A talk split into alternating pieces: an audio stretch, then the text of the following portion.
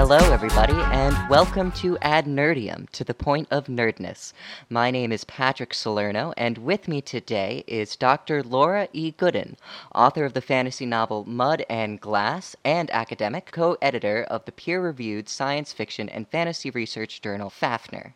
How you doing today, Laura? Good, thanks, Patrick. It's good to have you on all the way from Australia. This took a little bit of coordination, but I'm happy to have you here. Well, it's a nice, it just turned afternoon here, and I'm sure it's night nighttime there for you. In case any of you were wondering if the world is round, we have just proven it. well, here's hoping people still think that these days. Um, yes, it's been a nice fall day in uh, somewhat sunny Maryland. It is wonderful to have you on, and today we're talking about a very special uh, project community, uh, NaNoWriMo. Uh, would you mind describing that a little bit for all of us here? What is the basics of nano NaNoWriMo? Okay, I will start out by saying those of us who are deep within refer to it as NaNoWriMo because it's, it's National Novel Writing Month. Okay, thank you. And it started, oh, decades ago around somebody's dining room table, and it's grown into a movement of millions of people, hundreds of thousands of them active every year. And the object of the game is to write 50,000 words in a month. Now, there used to be a lot of rules about it. it has to be on a brand new project, it has to be a novel, it has to be this, it has to be that. They've loosened a whole lot of that up. If you say you're doing NaNoWriMo, you are doing NaNoWriMo. And the key function, the, the, the, the, core of NaNoWriMo is its website and its forums because it's a community of writers who are not concerned with the normal things that the publishing industry is concerned with the, the writer's experience level, status, genre that they're writing in, uh, skill. None of that matters. What matters is are you taking joy in creating the written word? One of the things that fascinated me about NaNoWriMo, uh, thank you again for that correction, is that idea of the community. I've heard about uh, this project before, uh, and I had some friends that were doing it, and uh, you know, I heard them trying to get to that fifty thousand word count, but I never really understood it, and actually like what it was and what the scope of this pro- thing uh, could and is now. Would you mind talking a little bit about your own experience with it, how you kind of got started, what it's meant to you, uh, and how you've seen the community from your perspective grow over these years? I'm to go back and back and back to my high school days and my actually my grade school days because I started writing stories when I was about 7 and all through high school, all through uni, all through college, the thing I was best at was the actual writing. And then I had to earn a living, and that takes a lot of time and there were other things in my life that were also important. Uh, I was a women's self defense and empowerment activist for a while, and that took a lot of time. And eventually, I got married. I had a kid, but when my kid was a was a early teenager, I, I ended up thinking, you know, I think it's time to get back to writing. Actually, she was a little bit younger than that. She was about ten. And one of the things I did when I got serious about writing was I had heard about NaNoWriMo, but I hadn't done it. What I then heard about was Script Frenzy, which is a program that they used to have running in parallel with it, and it was write a 100 page script in a month. And I did Script Frenzy, and that got me into NaNoWriMo because what I was enjoying was making that commitment to my own writing. Hmm. Was deciding I'm going to get X done this month. And that, for a lot of writers, me included, can be an extremely powerful moment when it stops being the thing you'll get around to or the thing that everything else is more important than. You're actually making an effort and putting your writing at the top of the queue. After all, Maslow's hierarchy of needs are satisfied. You have a place to live, you know, your family is safe. After that, then comes writing instead of all the other things. So NaNoWriMo is a, has for me been a fabulous lens to focus that for myself, putting writing at the top of the list that's where its power comes from. That and the fact that everyone else who's doing NaNoWriMo is doing the same thing. It's it's been very affirming to me as a writer to be part of this glorious, pointless effort. And there are a lot of people who, especially in years past, and especially professional writers, who got very miffed at the idea of NaNoWriMo. Oh, it's dilettantism. It's just people dabbling and they're just going to put more crap out into the world. And there's enough crap writing out in the world. I think that's appalling. I think if writing gives joy, it's worth doing.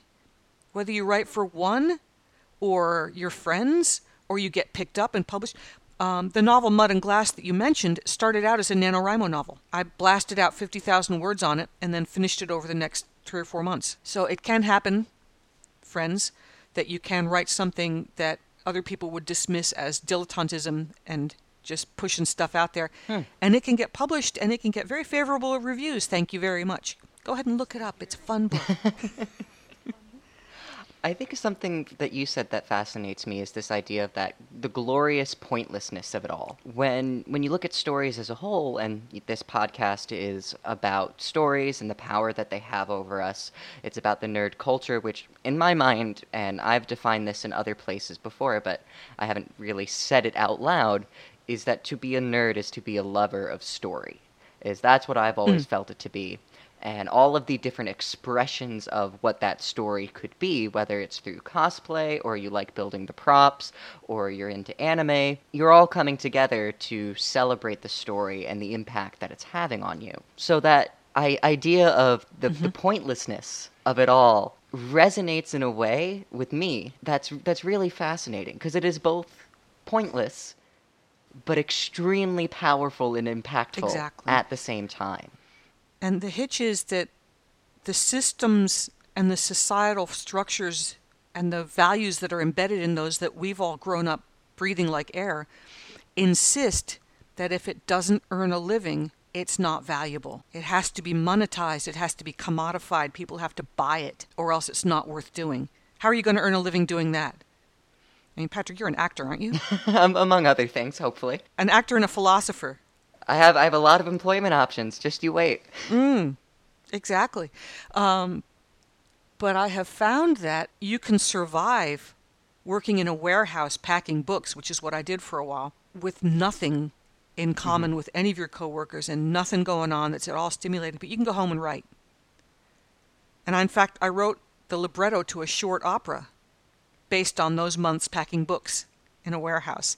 So for the writer, nothing is wasted and no writing is wasted. I don't care how crap it is. There there are people who get very dismissive of things like fanfic. And when I was teaching writing in a university, uh, they knew they couldn't submit fanfic, but one of them very hesitantly raised her hand and she said, "Well, what do you think about fanfic?" I said, "I'm all for it." I said, "I would absolutely love if someone would write fanfic about one of my one of my novels." Because that would mean that someone was engaging with it enough to take that story and bring their whole self to it, bring their imagination, bring their their drive, their hard work to get the words out, to get the words right. All of those are fabulous things and I if, fanfic does that for someone, then crank it up. That's what I say. Another point that, that you had mentioned that I also found fascinating was that idea of like you mentioned making a living. And in previous episodes of uh, this podcast uh, we had a couple people on talking about cosplay and how that community which started out as celebrations and just enjoyment uh, and the convention scene which again was purely for enjoyment and entertainment became uh, over marketed selling thousands of extra tickets that would stuff up the space beyond belief, hosting all sorts of annual competitions to make this hobby into what for some people can be a sustainable career, but for many people not really. It's it's a it's a hobby. And I'm fascinated by what you said about NaNoWriMo being a place where that doesn't happen that it's not about the marketing, it's about the fulfillment. Exactly. I'd love if you wouldn't mind elaborating on that a little bit more. Every year in the forums, I come across people who are saying, "Oh, this is my first year. Oh, I, I I'm scared of writing crap," and immediately, immediately, scores of warm and supportive well wishers say, "That doesn't matter. It's great you're here. We love that you're writing." That's something that you don't come across. You certainly very seldom come across it in America. Very much. Um, I remember when I when I moved to Australia, I had essentially just given birth, and I was I had just you know weeks before, and I'd gotten out my skates and I was skating along the bike path. I had a break and I went skating along the bike path and I was kind of wobbly and, you know, still kind of not in my, not at my best after pregnancy and childbirth. And a couple of lycra clad things came swishing along, whoosh, whoosh, and they looked fabulous and they were going great. And I was going stagger, stagger, stagger, flail, flail, flail. And as they whooshed past me, I one of them said, "You're doing great." And my first instinct as an American was to bristle because I felt like they were mocking me. Mm. But no, Australia. One of the great benefits of Australia is it's very much got a have a go mentality. Go on, have a go. Doesn't matter if you suck. Good on you for having a go. And that's something that's very hard to find in America. And NaNoWriMo is was originally an American phenomenon.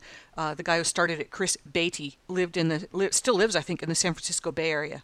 And just the idea of not needing to compete or be better than can be so foreign to people and yet so incredibly freeing. That, in and of itself, is worth the 50,000 words, even if you never look at it again. I've, I've had a bunch of projects over the years that I've, I haven't even made my 50,000 words on, but the idea still remained that I was loving writing.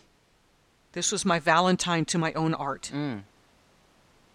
That is a fantastic quote right there. Thank you. For the people who don't know much about NaNoWriMo, um, you mentioned forums. How, how do those work, and how do you think they help with that idea of community building? They're the core of the community because they it, it's a discussion forum, a chat forum in the way that a lot of people are familiar with, whereas you post a message, people post replies, there are topics and threads. And a number of the threads persist from year to year to year to year to year, gain their own subculture, gain their own uh, mythos, their own tropes, if you will, that develop within that thread. Mm-hmm. And to feel like you belong, and even if you just wander into a thread a few years on, like I did with one of my favorite threads, instantly to be accepted, to have the jokes explained, to be able to contribute to the jokes and have everybody say, "Ah, oh, that was great, that was funny," and not freeze you out because you're not in the clique. That is is is incredibly empowering to let you think, well, you know, if you like me, then you're not going to mock me for writing. You're going to you're going to be okay with my writing because you like me and you like my writing. You like that I am writing. And sometimes people will post excerpts. Look at the scene I just wrote, and everyone go, "Oh, that's great! I love that character." And they'll post synopses or little snippets of information or you know, various things that they're excited about their own writing or someone else's writing. And the feeling of belonging makes you feel so much safer to just do your art. And one thing I've noticed about theater, which I've done some of, not I'm not believe me, I'm nobody's actor, but I'm a playwright and a director and a producer. And I've noticed that during the show, actors will kill and die for each other.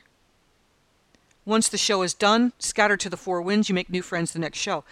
But during that time, that cast, that rehearsal space has to be a safe place for you or you can't do your art. And it's the same with NaNoWriMo. It's a safe place for you to do your art. I certainly do feel that when the when theater is at its best, it is a highly collaborative and communal art form. And it seems from what you have mentioned, what I know about Mhm. NaNoWriMo, that that is what NaNoWriMo gives to writers. And it sounds like NaNoWriMo is the internet at Mhm. its best. It definitely is. And the thing is that most writers do happen to be introverts. I'm fairly gregarious, but actually I'm I function as an introvert. And a forum where you come and go as you like and you engage at exactly the level you're comfortable with and exactly the ways you're comfortable with is a fabulous way for introverted people to gain the benefits of community without the stresses of being pushed past what they can cope with. That's fascinating. I didn't think about it that way before. I ended I, I started out long before well, I started out when I was your age, and I'm old, uh, doing computer bulletin boards. So I, I I was I grew up with this kind of online culture. Most of my best friends in the world I met online. So the the the ability to build relationships based on almost it's almost like flying by instruments. You build up a picture of what the airplane is doing based on the dials you see in front of you. And you mm. build up a picture of who your friends are in their reality based on the messages that you post and the interactions that you have. That is a very interesting way of looking at it. Um, I. It, it's funny that you mentioned that. Just a, a side story. I've um, and I'm probably going to edit this out. I'm just sharing something about my dad at this point, but I have chastised that man more times than I can count for breaking every internet safety rule imaginable. Um, you mentioned, I think you mentioned last time we chatted that you you know uh, Valerie, right? Yes. The first time that Dad met Valerie was Florida at Disneyland. He they had met online. They had never talked in Mm-hmm. person before, and he gave her the address to our hotel where him and his three children were. Oops. Well, I'm glad that And worked she out showed for up. you. Um, and yet, every rule, every rule he's broken. Uh, same with uh, Clark and Ashley too, who I mentioned last time. The first time I met Clark was when we went over to his house, which apparently was the first time that Dad had actually met Clark in person. And we stayed in the spare room in their basement, technical, total, real life strangers. So that uh, that it, but it all worked out. it did, I guess, if if you can say. I'm I'm still here. anyway, to to shift gears and to tie everything together. What it seems like everything is tying together with this idea of a supportive community, one that is spread out internationally, very diverse, uh, and is focused on the people rather than the product. It seems that NaNoWriMo is the democratization of writing. Absolutely. It removes the locus of power from the large publishers and gives it to writers and readers. Now, this doesn't mean that more writers are earning a living. What it does mean is that four or five big companies are not controlling all of readers' access to writing and all of writers' access to readers. Now I can say, here are some links to some stories I've written. You might enjoy them. I don't have to wait for a big publisher to say, we'll publish an anthology, a, a collection of your stories. Because there are there have always been only the tiniest possible sliver of authors who have made it to that point where the big publishers will take them. What things like NaNoWriMo do is they move that power, that exclusivity, that gatekeeping function, and I'll get back to gatekeeping in a minute, away from those big companies and out into a broader sense where I can control what I offer to you and you can go looking for things you the reader can go looking for things that you want to read and there's ways and ways and ways and ways and ways to find them. Now, gatekeeping isn't only from the publishers, gatekeeping can also be from certain cliques or I don't know what you'd call them, s- small exclusive groups of readers. For example, a few years ago, there was a huge controversy in the Hugo Awards because a small group of readers who were objecting to the increasing diversity and increasingly, well, science fiction has always been politically relevant and politically explicit, but they didn't like that. They figured now it's getting completely out of hand, and they found a way to game the Hugo nomination system so that only works that they approved of as in quote the old fashioned good story which meant stories about you know white guys uh, that those would stories by and about white guys that those would be the ones nominated for hugo awards the, the, the rules have been redone that you don't hear Yeah. much about the those groups anymore and things are if you look at this past year's Hugo nominations, it was incredibly diverse. It was fabulous. But there is oh, there's always going to be somebody trying to limit other people's access to art. Now, that could be because they feel threatened when art becomes increasingly diverse. It could be because they want to make money, and the more art proliferates, the less pent up demand there is for what they're offering. But things like NaNoWriMo are deliberately disruptive of gatekeeping, of any kind of form of restriction on who gets to read or write what. And that I think is a fabulous model. I would I would love to see a universal basic income in all countries where you no matter what you can live. Can you imagine what life would be like for artists if they knew they could live at some basic level? How much glorious art there would be in this world when we when we were not ruled by fear. Yeah. fear of starvation, fear of not getting in with the right crowd, fear of not getting uh, money for our art. How much amazing art could there be? NaNoWriMo is a glimpse into that where people devote that time and devote that effort for no monetary gain whatsoever. That's a tangent I think I want to I want to stay on for a second. Uh, I'm a senior right now, and in our conversations moving forward about careers in the arts, part of the thing that we're doing is we're interviewing alumni that are a few years older than us. And one of the motifs that seems stronger than ever is the starving artist. Is the idea, and all of the people that we've interviewed in, in mm-hmm. my senior uh, seminar class all share that story of having to overwork themselves, of having to struggle, of being taken advantage of by the systems of power. Uh, and being exploited for their labor, mm-hmm. exploited for their identity in certain situations. Um, and it was a, a, fascinating thing to see the industry that I love, the arts, the performing arts in particular, have such a st- systemic problem with actually allowing a survivability for their artists. And the culture that's created by that i think is really really toxic. It is and my my political ranting at this point we'll now move on to that's deliberate. It is a deliberate effort by the structures of capitalism to keep artists away from power. And having a secure living is a form of power. And limiting someone's ability to make a living is a form of power.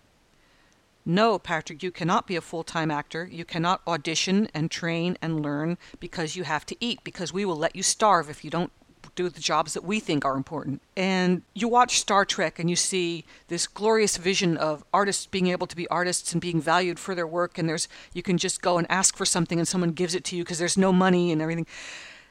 Uh, unless you're in Quark's bar, in which case there's a there's a certain currency of latinum going on there.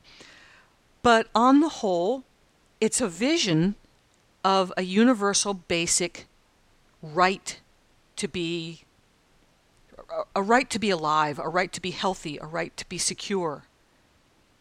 And not having that right, which you in America don't have, and I in Australia as a permanent resident have to a much greater degree, but still not 100%, that right is what gives you the freedom to do art. And restrictions on your freedom to do art because you're not worthy. Artists aren't worthy because they're not earning money. And that's kind of circular.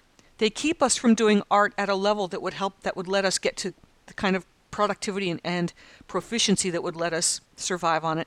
They keep us from doing that, and then they say we don't earn money. Well, I don't earn money because you're not letting me do my art.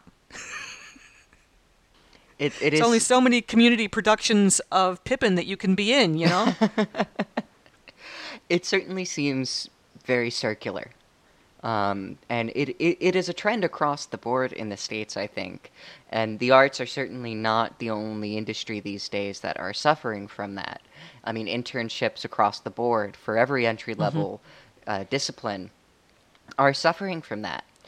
And you would think, with what we were talking about earlier, with this hyper marketization of art that mm-hmm. it's plastered everywhere. Come see the biggest hits, you know. There's practically before a global pandemic hit and wiped us all out, a convention a week. Mm-hmm. And they're selling art. Conventions yep. only do that. More than anything else, they do two things. They provide a space for people to come together and a venue to sell mm-hmm. art. Whether that is up and coming art that you're going to hear about at panels, or whether that is the art in the artist alley, or the crafts in the actual exhibitors hall. Mm. It's all art and artisans' work. I will say that in places like uh, World Fantasy Con and World Science Fiction Con, the emphasis is the emphasis is much less on that because they're not commercially run cons. They're volunteer run cons. They're fan cons. And the emphasis on is on being able to establish connections with the people whose work you love. So that I think is also a disruption of the model of commercialization and monetization. Sure, when I'm there and I'm on a panel, I'll say, buy my books. But the reason I'm there and the reason everybody has, and, and everybody on the panel has actually paid to be there. So it's not like uh, Comic Con where you know you pay an extra 50 bucks every time you want to go to the bathroom. So there are cons that that do disrupt that hyper commercialization model that are volunteer run and fan based rather than commercially run. So there's a dichotomy there between cons that model capitalism and cons that model disruption of capitalism. It seems, and I, I don't know if the the nerds listening to this uh, feel the same way. It, it certainly feels that something is lost when you focus too much on the marketing and and that idea that you mentioned. Um, it's mm. it's been a long time since I read it, but I'm I'm reminded a little bit of uh, Plato's Republic. He talks about the healthy city and the city with the fever, uh, mm. and that idea of you know going too far into greed and acquisition of money, uh, something along those lines, and that's the city with the fe- fever where you forget, you know, what it is you actually need and the necessities to live. Plato's idea of a good life. Now, don't get me wrong, every philosopher since Plato has tried to tell us why Plato was wrong. Um, so I don't know if we should all take everything he says with, you know, uh, just blindly. But he, I, if I remember it correctly, does bring up a very good point that there gets to a point where it's it's too much, and mm. I think there's a lot of industry that is really getting to that point where it's that greed, that acquisition, that is driving people to host more and more unpaid internships, more and more apprenticeships that mm. get you $100 mm. a week and a crappy apartment with four people. Mm-hmm. And so I don't really know the answer. I don't think that's what this podcast is about, finding the answer necessarily but at least posing the questions and having that honest conversation about the the power of these stories, the power of this culture that uh, we all find ourselves in, this nerd culture, and where it's going right, where it's going wrong, what is it doing to us, and what we can do to it. Um, and that's that's exactly the, the the point of it's that intersection of nerds and society of story and uh, the inward and the outward reality of story.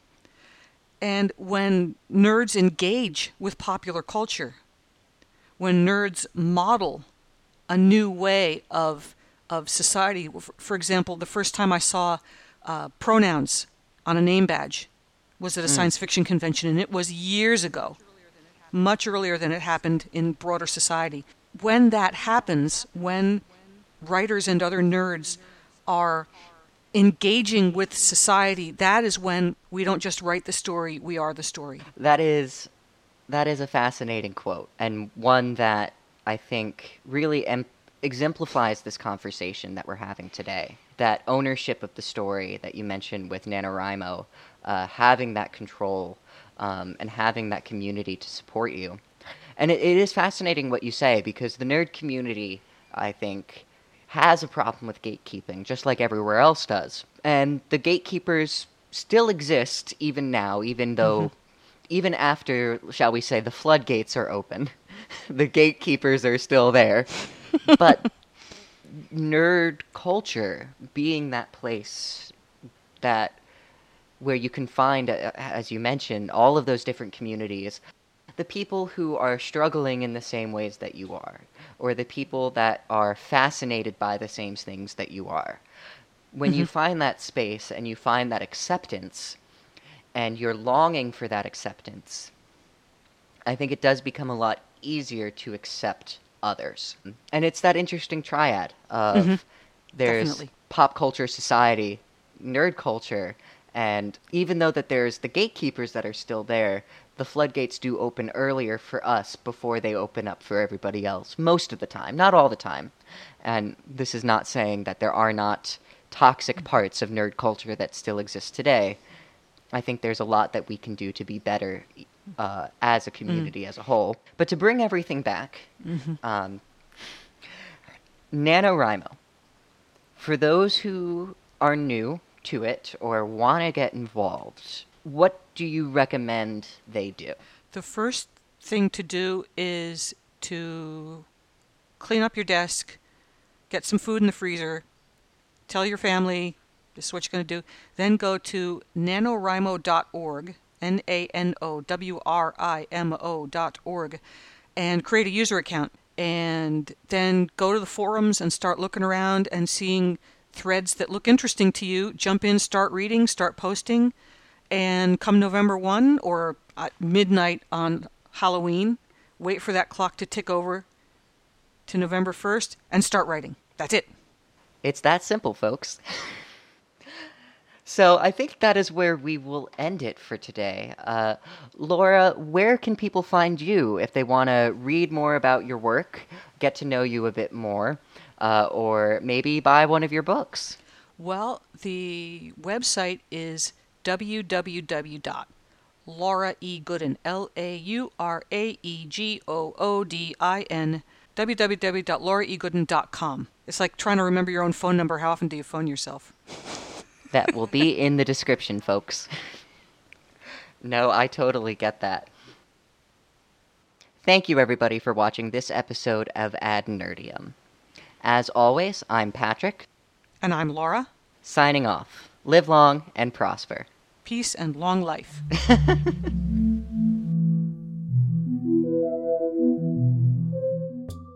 Thank you for watching this episode of Ad Nerdium, brought to you by Radio Free George. Be sure to subscribe to the Radio Free George SoundCloud and Spotify for the latest episodes. Follow us on Instagram and Twitter at AdNerdiumPod for all the latest updates on Ad Nerdium shows and news. Submit questions for our next Stasis Chamber at adnerdiumpod at gmail.com.